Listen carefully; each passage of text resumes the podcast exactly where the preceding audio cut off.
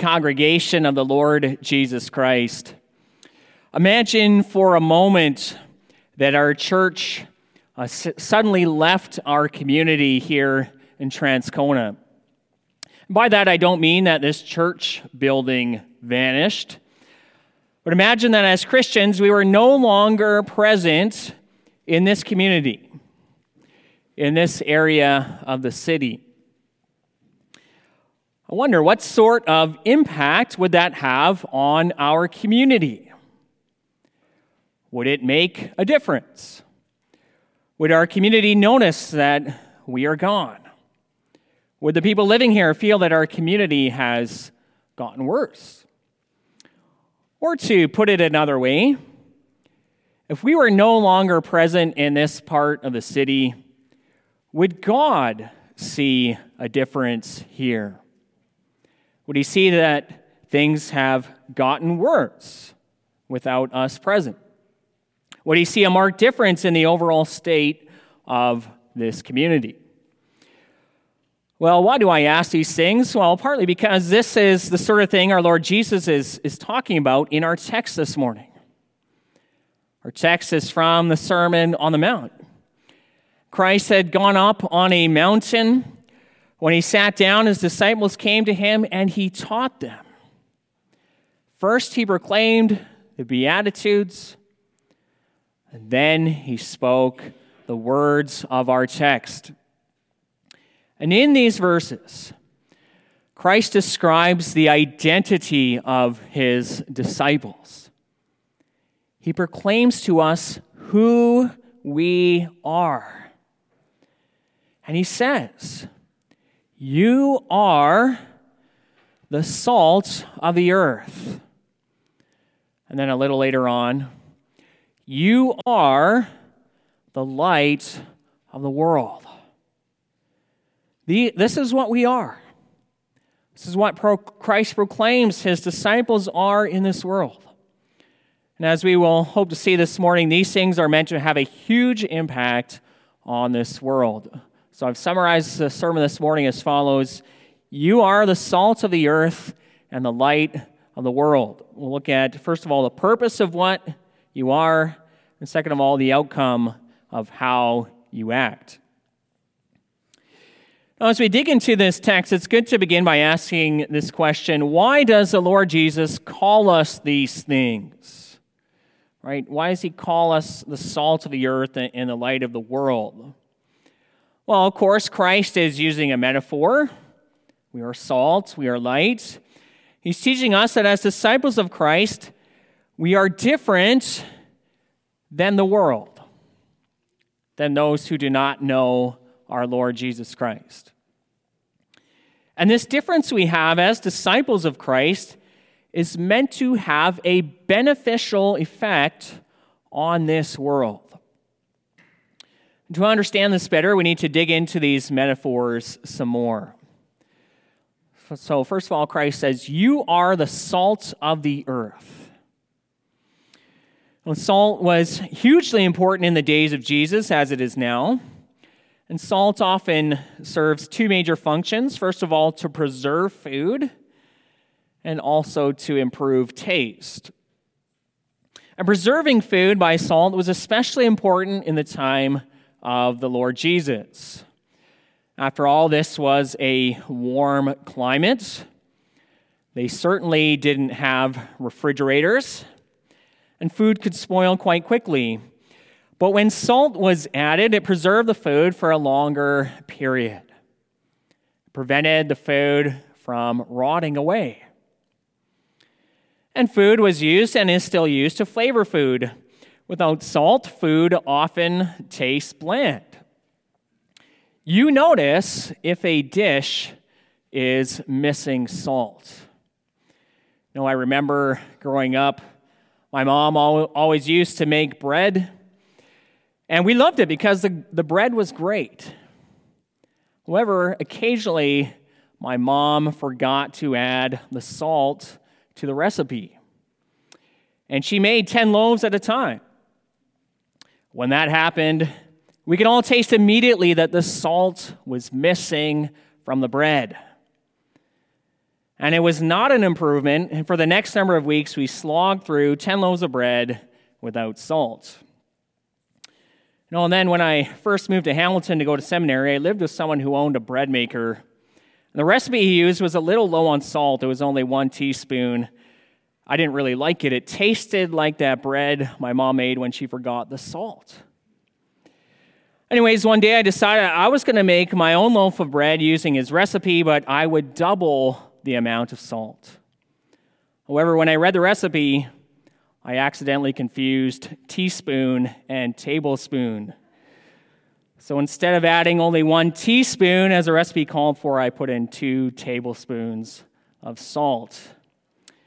Well, let me tell you, there was no mistaking the presence of salt in that loaf of bread, or maybe I should say rock. And that's one of the main points Jesus is making. The absence or presence of salt makes a huge difference. And Christ is saying to, to all of us, You are like that in this world the presence of my disciples in this world makes a huge difference. The same is true of light. The presence or absence of light makes a huge difference. You are the light of the world, says Christ. No one lights a lamp and puts it under a bowl. Instead, they put it on a stand and it gives light to all in the house. Of course, again, in the ancient world, they didn't have light bulbs, they did not have flashlights. So when nighttime came, then darkness took over. To help see at night, they had little oil lamps. And one oil lamp was all you needed to give light in a one room house, which was often the case in ancient Israel. And so, shining there on its stand, it gave, it gave light to everyone in that house. They were not in pitch blackness. Without that lamp, everyone would be sitting there, not being able to see two feet in front of them. The presence of that one lamp made a big difference. And Christ, again, says to all of us you are like that lamp shining in a dark room. It makes such a big difference in this world. That's the difference your presence can make in this world. See, darkness in Scripture is so often used as a metaphor for sin. Darkness describes a mind that doesn't know God. Darkness describes the actions of someone who doesn't live by God's word. Darkness describes the blackness of evil deeds and sin. But on the other hand, light contrasts with darkness. Light describes a mind that has come to know Christ by the power of the Holy Spirit. Light describes the actions of someone guided by the Word of God. And light describes the, the beauty of obedience to the Lord. So Jesus is telling us, My disciples are completely different than the people who do not know me. And my disciples, they reveal the things of God to those with darkened minds. They spread the truth to people who, who love holding on to lies. Their good deeds shine like a lamp in this dark world full of filth and sin. In the words of Philippians 2, which we read, you live in the midst of a crooked and twisted generation, among whom you shine as lights in the world. That's who we are. That is our purpose. Now, before we get into the details of being salt and light, we should first ask something else. Now, why? Why are we like this? How can the Lord Jesus say this about us? Right? How can he call us salt of the earth and light of the world? Is it perhaps because we are better than everyone else in ourselves? Of course, the answer is no. We are only salt and light in this world because of God's grace. We are only salt and light in this world because of the saving work of Jesus Christ. Consider only the metaphor of light and darkness. You know, listen to the words of Ephesians 4 and 5. In Ephesians 4, we read, You must no longer walk as the Gentiles do, unbelievers, in the futility of their minds. They are darkened in their understanding, alienated from the life of God. Then in Ephesians 5, we read, At one time you were darkness, but now you are light in the Lord right? We are the light of the world, not because of ourselves. At one time, we too were darkness, we are light in the Lord Jesus Christ because of him. Listen also to Colossians 1 12 to 14. The Father has qualified you to share in the inheritance of the saints in light.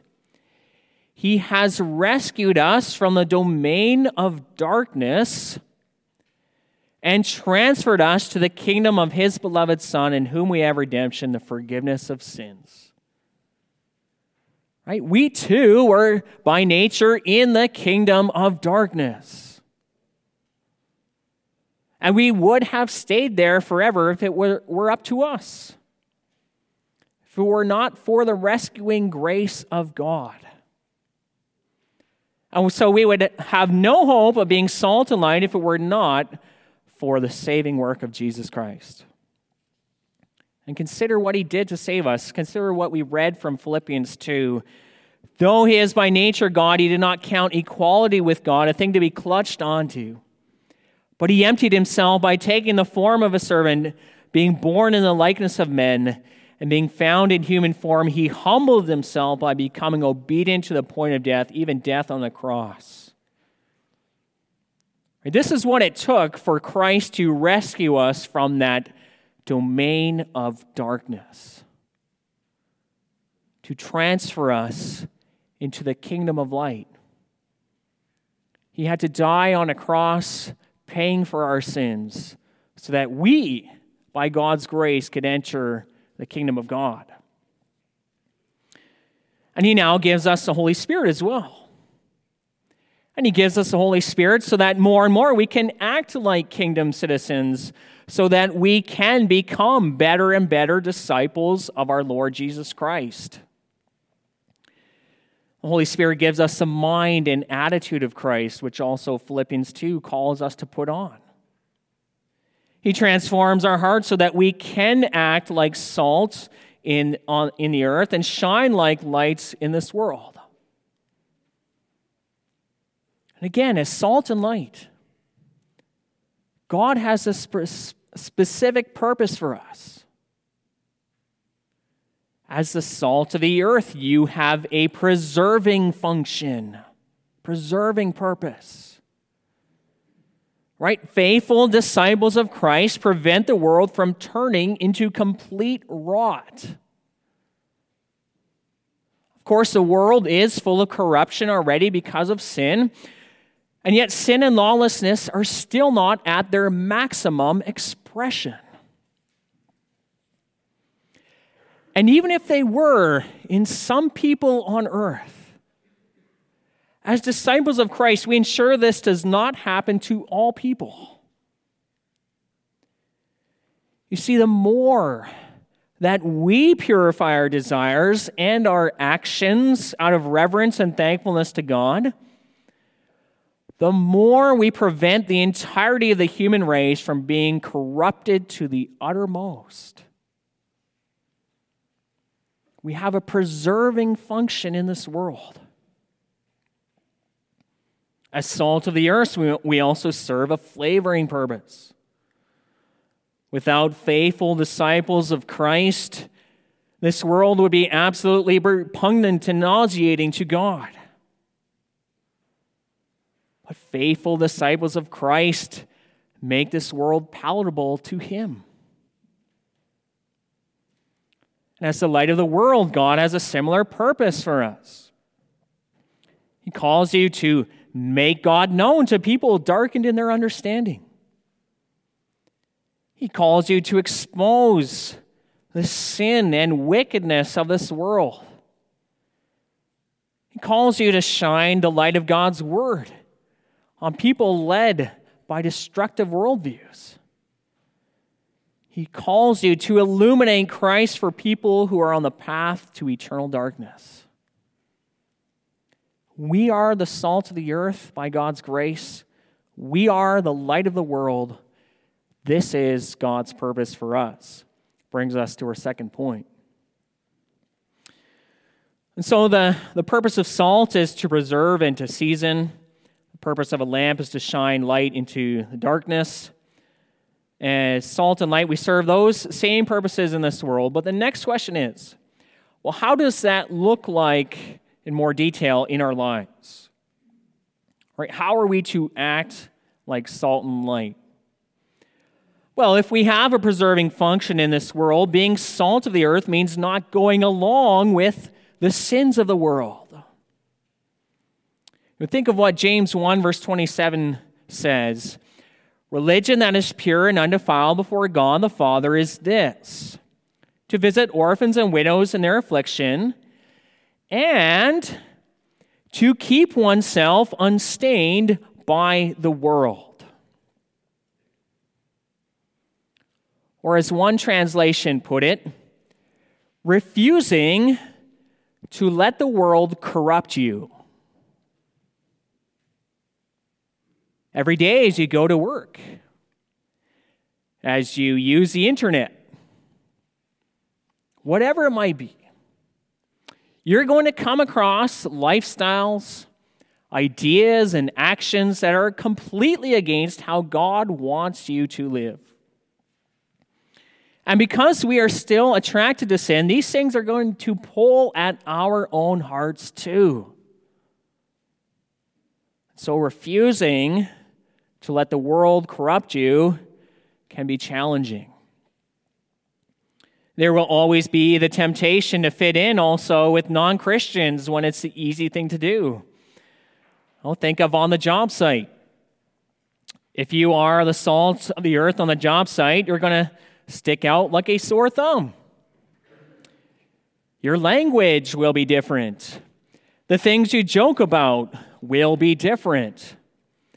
Your stories about the weekend will be different. Or think about university. If you are the salt of the earth in university, you're going to be noticed. Your worldview will be different. Your sexual ethic will be different. Your Friday nights are going to be different. But remember also, being salt is more than just avoiding things. Salt also seasons, it gives good flavor.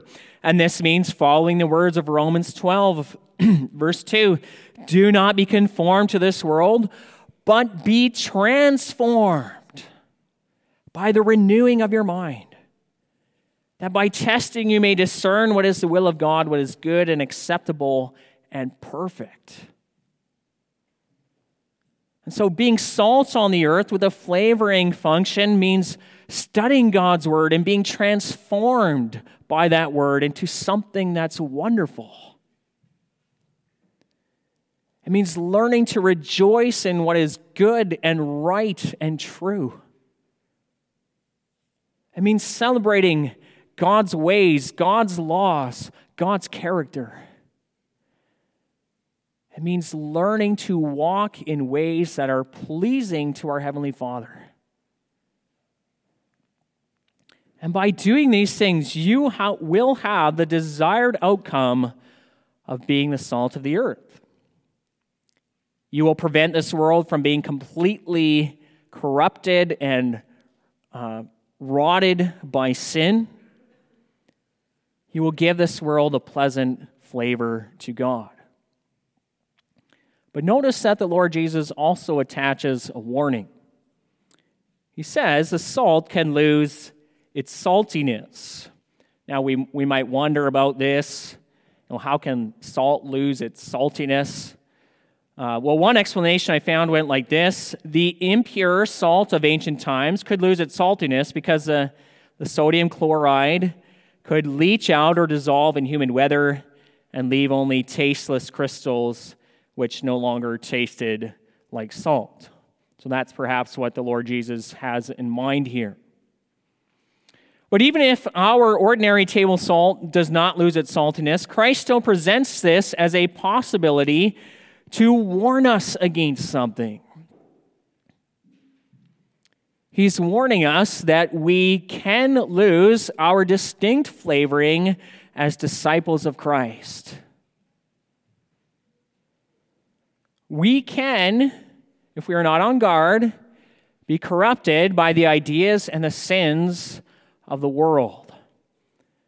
And that's was so often the problem for Israel. We we read that, in, or we sang that in Psalm 106, how they, they sacrificed to the idols of the nations. Right? They were corrupted by what the nations did. And that can happen to us as if we're not careful. Right? If we embrace a sin that's so rampant around us, we lose our preserving function as disciples of Christ. And when that happens to the maximum, there are consequences. Christ says, if the salt lose, has lost its taste, how shall its saltiness be restored? It is no longer good for anything except to be thrown out and trampled under people's feet. And of course, it makes perfect sense. The, if the salt people used in that time indeed lost its salt content, would they bother keep it? Of course not. They would just throw it away. Chuck it out on the streets. There it would be trampled under people's feet. And so we must take care. Because if there is no difference between our hearts and our lives and those who don't know God, then we are showing that we are not true disciples of Christ. And those who prove by their hearts and lives that they aren't true disciples will be placed outside the kingdom of heaven. Our, our actions will show what's going on in our heart. So that's the outcome of not being the salt of the earth. But on the flip side, there's being the light of the world. Again, what does that look like in our day to day lives? Well, the first thing to remember is again, we are not the source of light in ourselves. What does Jesus Christ say in the book of John? He is the ultimate light of the world. And we shine like lights as we reflect Him to others in this world. You could say the more we soak in the rays of the gospel of Christ, the more we will shine like lights. You know, think of a, a solar panel that's facing the sun. It absorbs energy from the sun, and that absorbed energy can then be used to power something else, maybe a, another light. That's the way it is with Christ and us. And likewise, some glow in the dark materials absorb energy when a light source shines on them. And then when you take that glow in the dark object into a dark room, it emits that light energy it, it had earlier absorbed. And so it is with the disciples of Christ in this world. The ultimate source of our shining light is not in ourselves. We gain the power to shine in this world through Jesus Christ. As we hear the good news of our salvation in, in Him, as we read his words and as we imitate his life, as we, we put on the mind of Christ, as Philippians 2 told us, as we pray to the Father to transform us into his image, the more we will shine in this world. We do this also by the power of the Spirit through the Word of God You know, think of what we read in Philippians 2. You live in the midst of a crooked and twisted generation, among whom you shine as lights in the world, holding fast to the word of life. Or it could also be translated as you hold out the word of life, hold it out to others. Right? As we grab tightly to the word of God, as we hold it out for others to see and hear. That's a major way that we let our light shine in this world. And Philippians 2 says that also in light of another command, says, Do everything without complaining or arguing, so that you may be blameless and pure. Right? Do you want to shine like a light in this world? You want people to notice that you are different? Follow this command. Maybe at your workplace, maybe at your school. Do, with, do everything without complaining or grumbling if you do that, you will indeed shine like a light in this dark world. And Christ specifically mentions another in our text, another way we can let our light shine. He says, In the same way, let your light shine before men that they may see your good works and give glory to your Father who is in heaven. Right? Our good deeds are, are meant to show that we are cut from another cloth. Of course, Jesus isn't telling us here to be some kind of show offs like the Pharisees. In fact, later on in the Sermon of the Mount, Christ denounces the Pharisees for doing their acts of righteousness before men. Right? He's, he's warning us there about being some kind of show off for our own glory. But here in our text, you know, let your good works uh, let your light shine before men so that may see your good works. He's telling us to be Christian all the time. Right? There's never a time where we try to hide our Christian identity or put it in a, in a closet somewhere or ignore it. Instead, we are Christians no matter where we are. And when we do that, then our good works will just naturally be seen by others as we live a consistent Christian life. As Christ says, a city on a hill cannot be hidden. You know, think of a city on a hill, right in the open. There's no hiding it. Anyone who comes by is going to see it. Christ says that's how it is with my disciples too. They are my disciples all the time. It's who they are. There's just no hiding their identity. When you act as a Christian all the time, it shouldn't take long before people realize there's something different about you. Similarly, Christ says people don't light a lamp and put it under a basket. You know, imagine the power goes out at your house one night you would probably go grab a flashlight, turn it on to give you a little bit of light in the house. Well, imagine someone turns on that flashlight only to stick it under a bowl. It doesn't make any sense. You turn on the light to give you some light in a dark house, and then immediately you cover that light up. It doesn't make any sense. In the same way, it doesn't make any sense to keep your Christian identity hidden. If you're trying to hide away your Christian faith or your Christian life in public because you're scared of what others may think, that's partly putting your, your light under that bowl, not shining in the way God intends you to shine. But when we do shine as lights in this world, there can also be a beautiful outcome. The Lord ends our text by saying, in the same way, let your light shine before people so that they can see your good deeds and give glory to your Father who is in heaven. Right? And that's the goal that people would praise God. how might they glorify God? Well, it's not that everyone who sees your Christian life will suddenly praise God. We know that's not the case. In In fact, Christ just said earlier, uh, but right before our text, that sometimes people persecute you for righteousness' sake.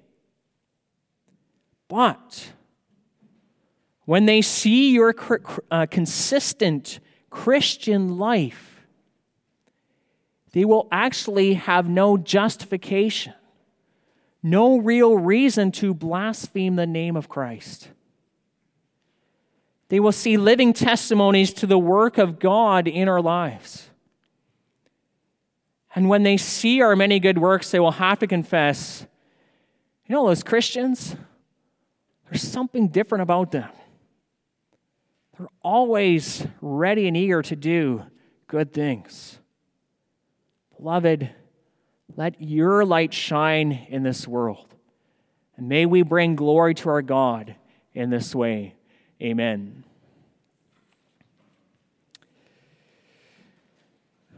Let us respond to the preaching of God's word by singing together Psalm 73, the stanzas 1, 4, 7, and 8.